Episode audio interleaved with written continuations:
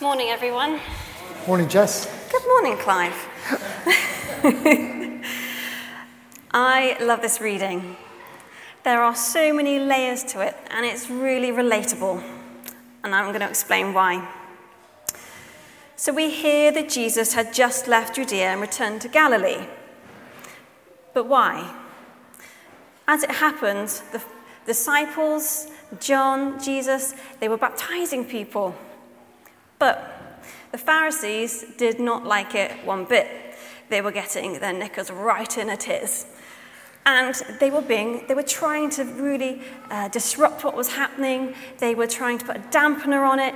In fact, it got to the point when they said, hey guys, to the town, you know, Jesus and his disciples are baptized more than John, right? Oh, it's not good. It's not good what's happening.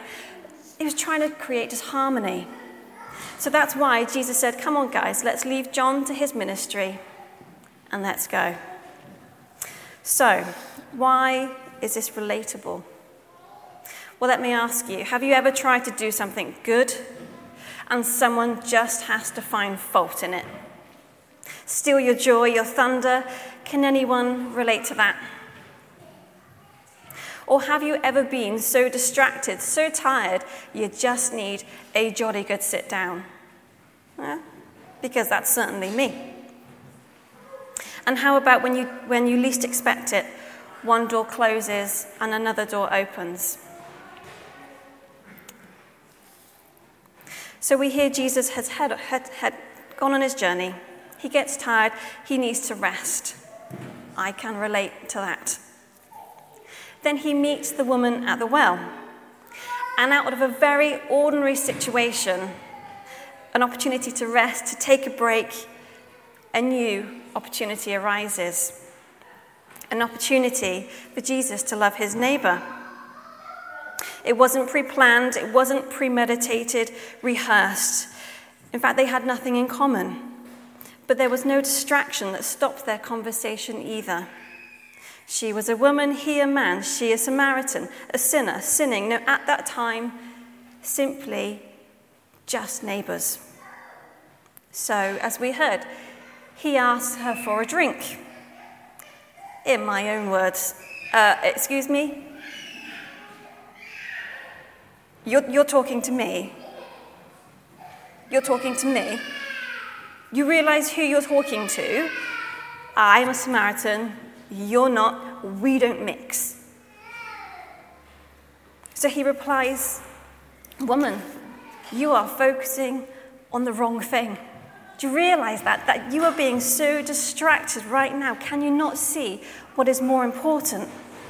If you knew the gift of grace, the gift of God, and who it is who asks you for a drink, you would have given it to him, and he would have given you in return living water. Basically, stop getting so distracted, get your priorities right, and she still doesn't really understand him. But Jesus explains who he is and why she needs to know. Everyone who drinks this water will be thirsty again, but whoever drinks the water I give them will never thirst. Indeed, the water I give them will become a spring welling up inside them to eternal life. So, in turn, the woman realizes what Jesus is saying and she acknowledges she needs that in her life. And just as she says that, what happens? Hang on a minute. Jesus stops her in his tracks and said, Okay, that's great. In fact, that's, it's better than great. It is fantastic. But before you're going to move on, before you're going to have that living water in your life, we need to talk about something. We need to talk about the five husbands and the guy who's not your husband right now. How does he know that? He's Jesus, he knows everything. But you know what? Although he confronted her about that, he comforted her, comforted her after. He told her the truth of the gospel about who he is so that she could move on in good stead. So, there's my recap. You know the story. But what is our story today? Can you relate to anyone in that story? You know, are you, say, a disciple, doing as the Lord calls, but it's not always easy? Are you a bit miffed off, a bit disenfranchised with life? Are you just keeping your head down? Or are you thirsty? Are you searching for more? Are you hoping? Well, here's the thing if you're A, B, C, D, or E, all of the above, then today it's for you. We can get so easily distracted in life. I should know. Some things we have control over, some things we don't. But I'll let you into a secret. It's not about A, B, C, D, E, all the, all the above, getting distracted about what you've done, the choices you've made, the doubts you've had, the distraction. No matter that, what matters is who God is. And that's what Jesus was showing this lady at the well. So let's talk about that distraction. Being so distracted by thirst. And I don't mean the kind of, oh, I could really do with a coffee after the sermon kind of thirst. I can't think. No, no, what I mean is that I can't think, I can't talk, I can't walk. I just, all I can see, all I need is that drink, that kind of release, that kind of that rest. Has anyone ever been that thirsty? Yeah, I didn't think so. Okay, okay, Susie. But I guess you would be that thirsty depending on how long this sermon is, right? But what Jesus is talking about is not that thirst for the excellent coffee at the back. What he's talking about is that thirst for a very real, consuming hope. For that thirst for purpose, that thirst for direction, that thirst for forgiveness, or maybe that release from anger, from fear. That kind of distraction that, that distracts you to the point where you cannot talk, you cannot sleep, you cannot function in your normal day. But deep down, you know there must be a reason. You know there must be hope. There must be light. I know I've craved that in my life.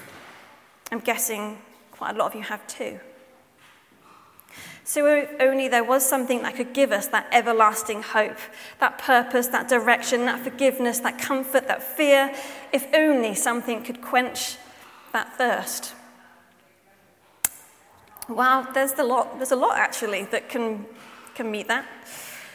Wherever we go, wherever we look, there are tons of answers, and I mean hundreds upon hundreds and hundreds of answers that will try to help with all of that.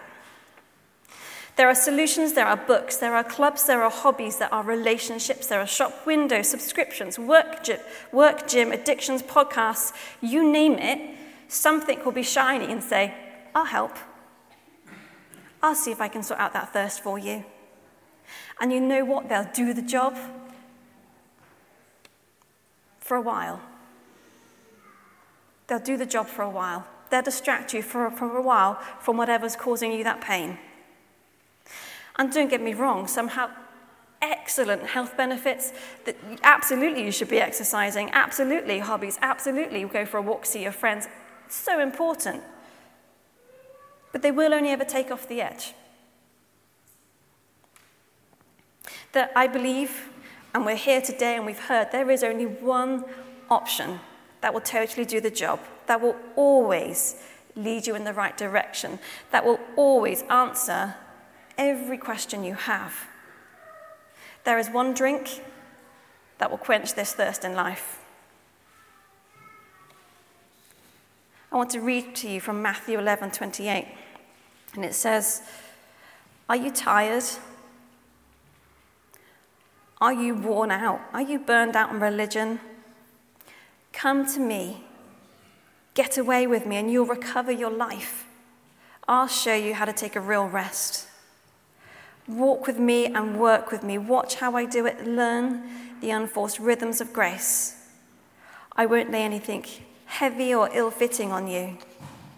Keep company with me, and you'll learn to live freely and lightly.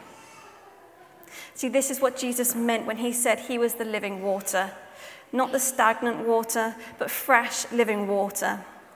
When Jesus says, Whoever drinks the water I give them will never thirst. Indeed, the water I give them will become like a spring welling up to eternal life. That's what he meant.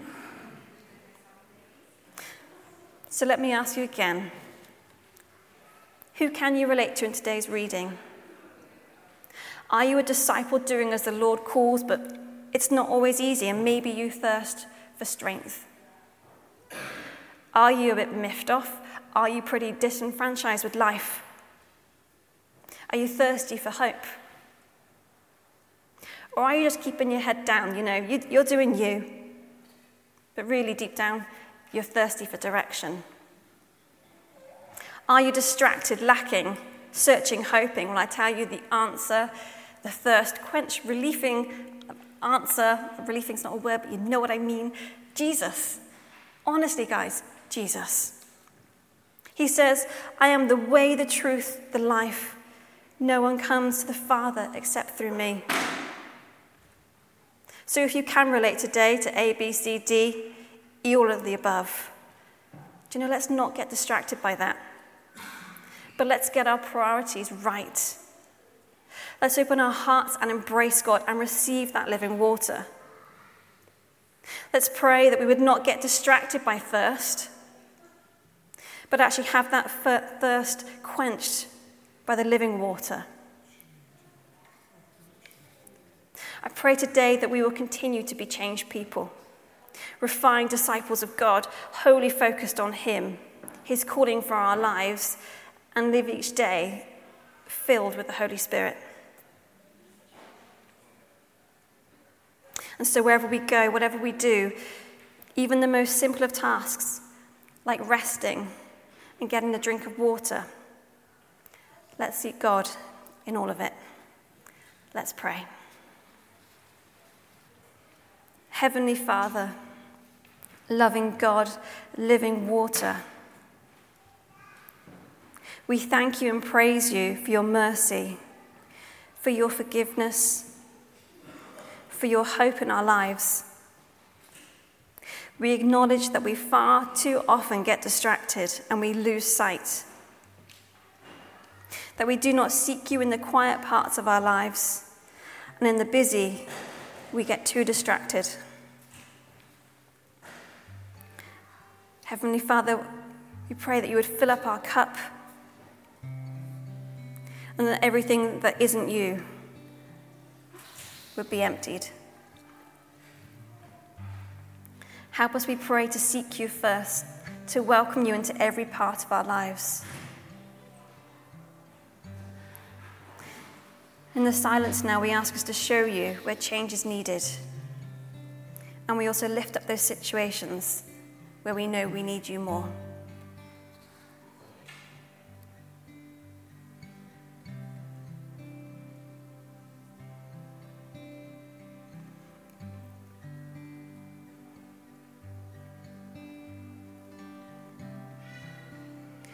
Thank you, Lord, that you call us and you comfort us. Please then challenge us and change us so that we might become ever more pleasing to you. Amen.